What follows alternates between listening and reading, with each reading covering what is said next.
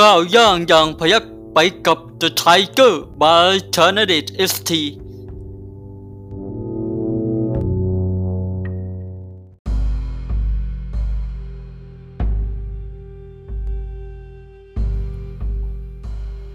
ตำราพิชัยสงครามคงเบ่งบทที่ 46 คำสั่งประกาศสิทธิ์ ว่าด้วยสิ่งที่ทำให้เกิดความประกาศสิทธิ์ของผู้นำ อันการนำทัพขนาดร้อยหมื่นเราทหารชิดไหลกั้นลมหายใจ ต่างชิดขาตั้งใจสดับคำบัญชา โดยไม่มีใครกล้าแงนมองหน้าแม่ทัพแต่อย่างใดนั้น เหตุเพราะระเบียบวินัยนั่นเอง หากแม่ทัพไร้ความเที่ยงธรรมทางกฎหมายอาญาพลทหารไร้คุณธรรมจริยา แม้จะสูงสักขนาดครอบครองใต้ล่า หรือร่ำรวยทั่วสี่คาบสมุทร ก็คงไม่อาจรอดพ้นความพินาศได้ โดยมีตัวอย่างเช่นกษัตริย์เจียและกษัตริย์โจ้เป็นต้นแล และแม้นจะเป็นคนสามัญธรรมดา แต่เมื่อลงคำสั่งตั้งตา หรือดำเนินการเรื่องบำเหน็จอาญา ก็หาได้มีผู้ใดกล้าขัดคำสั่งหรือเห็นค้านใด ๆ ไม่ บุคคลเช่นนี้ก็มีซุนวูและหยางจุ้ยเป็นต้นแล ดังนั้นวินัยจะย่นยานไม่ได้ บารมีจะไม่มีไม่ได้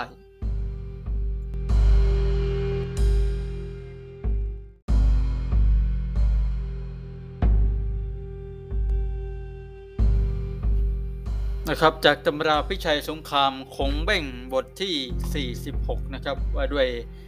ประกาศสิทธิ์คำสั่งของแม่ทัพนะครับนะเราเป็นผู้นำนะครับในองค์กรหรือในกองทัพนะ เราคุมคนเป็นหมื่นนะเป็นพันนะครับหรือในกองทัพก็เป็นแสนเลยนะครับ จะเป็นผู้บัญชาการทหารบก ผู้บัญชาการทหารเรือผู้บัญชาการทหารอากาศนะในระดับสูงนะครับ หรือว่าในผู้นำรัฐนะครับก็ดูแลคนเป็นล้านนะครับนะ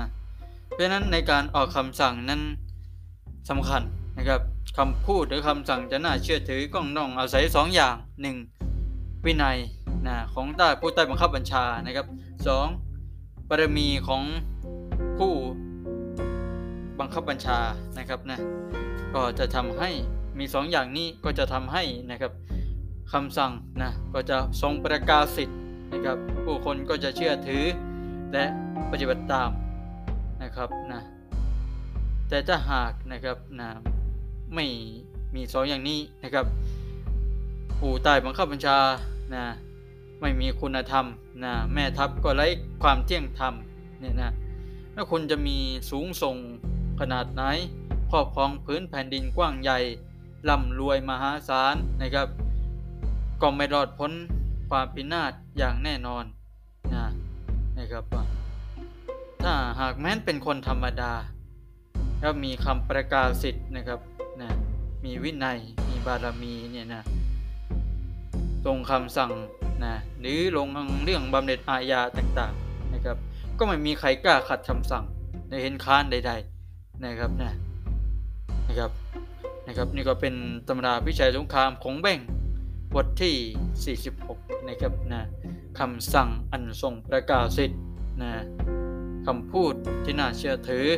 นะครับอาศัย2ออย่างย้ำอีกครั้งหนึ่งคือวินัย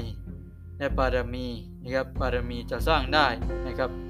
ต้องอาศัยพระเดชพระคุณนะพระเดชก็นะก็ต้องมีความเที่ยงธรรมในการให้รางวัลในการลงโทษนะครับ พระคุณต้องอาศัยความเมตตาการช่วยเหลือเกื้อกูลความกรุณานะครับผมนะนี่ก็คือทั้งหมดของตำราพิชัยสงครามของเบกบทที่46นะครับสำหรับ